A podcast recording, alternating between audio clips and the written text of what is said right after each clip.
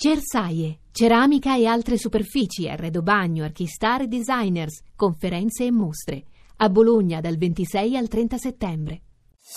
Voci del mattino.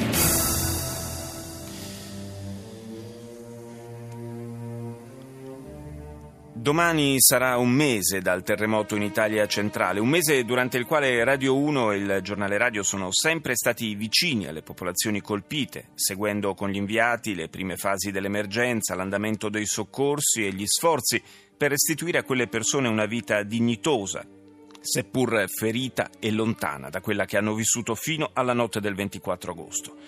In questa fine di settimana, a partire proprio da adesso, con Voci del Mattino, la RAI dedicherà molto spazio a questo tragico evento.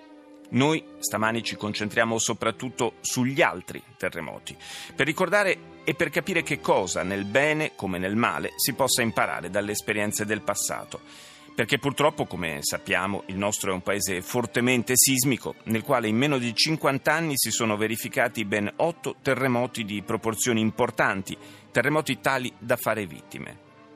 Ripercorriamo allora insieme questa storia dolorosa, a partire da quanto accadde nella notte fra il 14 e il 15 gennaio del 1968 in Sicilia, a cavallo fra le province di Agrigento, Palermo e Trapani, e più precisamente nella Valle del Belice. Durante la notte scorsa la Sicilia è stata colpita da un grave terremoto. La scossa è stata violentissima, quasi tutti gli edifici di Sala Paruta sono crollati. La scossa più forte di terremoto ha sorpreso il piccolo paese questa notte alle tre. Molta gente per le strade aspetta le tende, aspetta gli aiuti, i soccorsi. Girellina, un paese di 6.000 abitanti, le case sono quasi tutte distrutte. Il sisma di magnitudo 6,1 ebbe effetti pesantemente distruttivi. Le vittime nei paesi colpiti furono più di 230. Tante, ma comunque meno di quanto la devastazione subita dal territorio avrebbe potuto far temere. Gli sfollati furono oltre 70.000. Passarono otto anni e la terra tornò a tremare, questa volta al nord, in Friuli.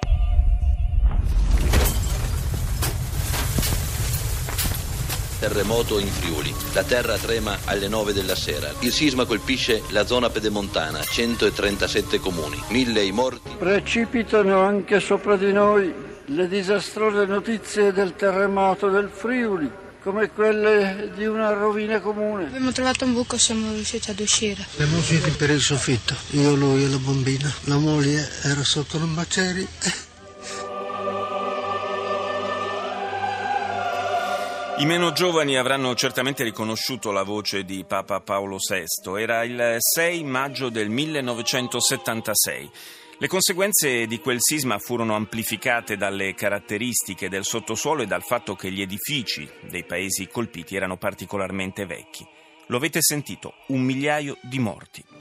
Una tragedia nazionale, destinata però ad essere superata in gravità appena quattro anni più tardi. GR1 Flash. Il terremoto nel sud, i morti e i feriti, i danni più gravi, come saprete, in Basilicata e in Campania. Subito la linea al Ministero degli Interni per l'aggiornamento della situazione. Bilancio delle vittime, 400 morti e oltre 800 feriti. Qui non c'entra la politica, qui c'entra la solidarietà umana. Tutti gli italiani devono sentirsi mobilitati per andare in aiuto di questi loro fratelli colpiti da questa sciagura.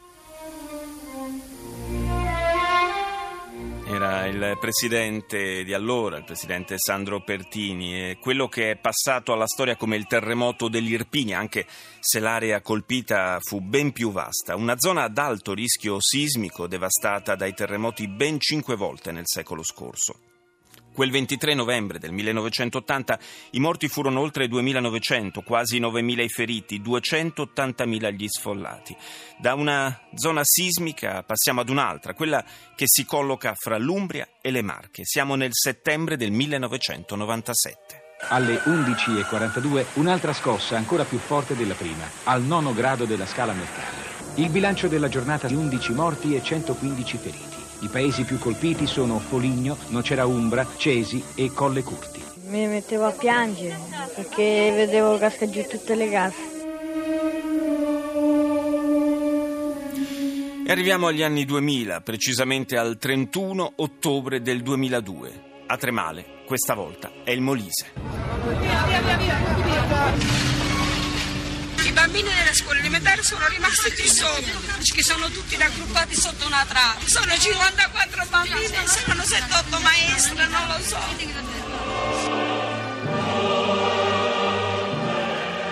L'epicentro della scossa principale è nei pressi del comune di San Giuliano di Puglia. La tragedia si consuma proprio là, con il crollo di una scuola. Sotto le macerie perdono la vita 27 bambini e un insegnante. Le indagini consentono poi di stabilire che a provocare il disastro hanno contribuito in modo determinante responsabilità umane relative alla costruzione dell'edificio. RAI GR1 questa mattina alle 3.35 c'è stata una fortissima scossa di terremoto. All'Aquila si parla di morti, di ferite, di migliaia di sfollati. Dentro c'è mio cugino. Mi auguro che esca fuori perché scosse che vengono da mesi e nessuno si è curato di vedere l'incolumità se poteva continuare a reggere l'impianto. Le 3.32 del 6 aprile 2009, un orario e una data che restano scolpiti nella memoria, così come i nomi di alcuni dei paesi che insieme all'Aquila portano ancora i segni di quella tragedia. Uno su tutti, Onna, letteralmente spazzato via dal sisma. Alla fine il bilancio è di 309 morti e danni per oltre 10 miliardi. L'Emilia Romagna colpita dal terremoto, sette morti, oltre 50 feriti, almeno 3.000 sfollati. Le più colpite... È stato pazzesco, insomma, la paura. Non sono mai stato così unito con certe persone. Anche una persona che passa per strada c'è comunque un senso di comunione, solidarietà, di comprensione reciproca. Anche se non le conosco chiedo come stanno, se il caso è tutto a posto, se hanno avuto danni ingenti.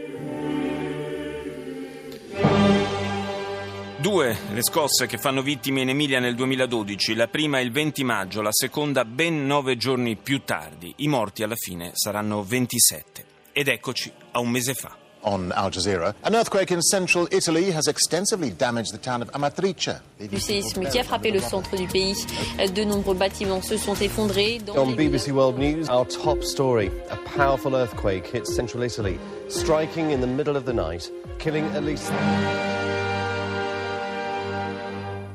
Altre 297 vittime fra Amatrice, Accumoli, Arquata del Tronto e altre polemiche per gli edifici che non sono stati adeguati alle norme antisismiche e per quelli che sono venuti giù malgrado fossero stati costruiti quando quelle norme erano già in vigore. Questa dunque la sintesi di questi 50 anni di terremoti. Adesso facciamo un respiro e torniamo al primo dei terremoti che abbiamo ricordato, quello della Valle del Belice. Testimone diretto di quei giorni è stato Monsignor Antonio Riboldi, vescovo emerito di Acerra, che all'epoca era parroco di Santa Ninfa, uno dei paesi colpiti nel Trapanese. Ecco il suo ricordo al microfono di Rita Pedizzi. Il terremoto è arrivato all'improvviso.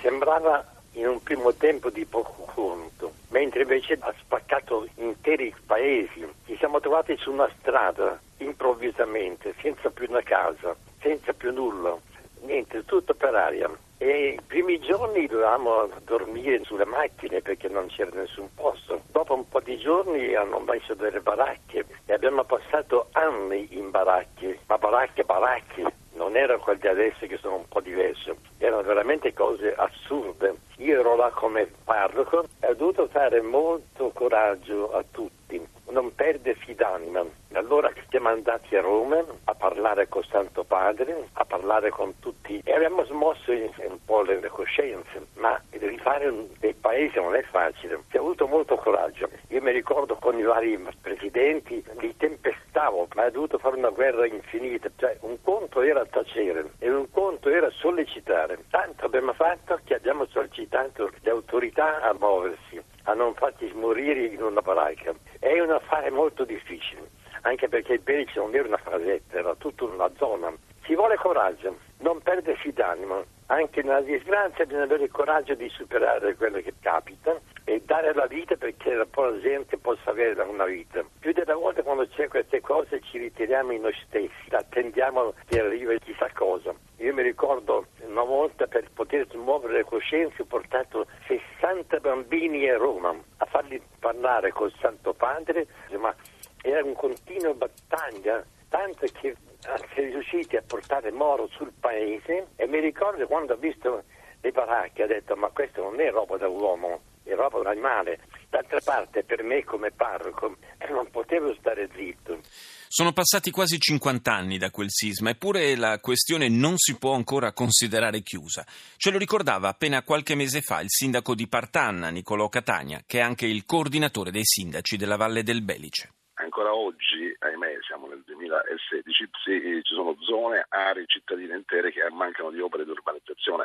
E per opere di urbanizzazione intendo opere di, di urbanizzazione primaria, fognature, acqua, luce, ci sono le case, manca una sistemazione generale complessiva, manca la totale eliminazione delle fibre di amianto che derivano proprio da quelle baracche perché non so se si sa ma le ultime baracche sono state smantellate sul territorio nel 2004, non, non 50 anni fa o 30 anni fa, perché la regione siciliana in un piano strategico ha totalmente abbandonato quel territorio, nel senso che sul patto per la Sicilia, sui fondi FSC 2014-2020, quell'area è totalmente abbandonata. Allora, questa è una questione che va affrontata, le istituzioni non possono assolutamente dimenticare un, un territorio, un popolo che ha dimostrato nel tempo di essere altamente produttivo, imprese molto specializzate, manca soltanto un'opportunità che dovrebbe essere data a questo territorio per cercare di rinascere eh, con le proprie gambe, cercare di camminare, andare avanti e non creare questa desertificazione delle città che si sta verificando con eh, il ritorno all'emigrazione.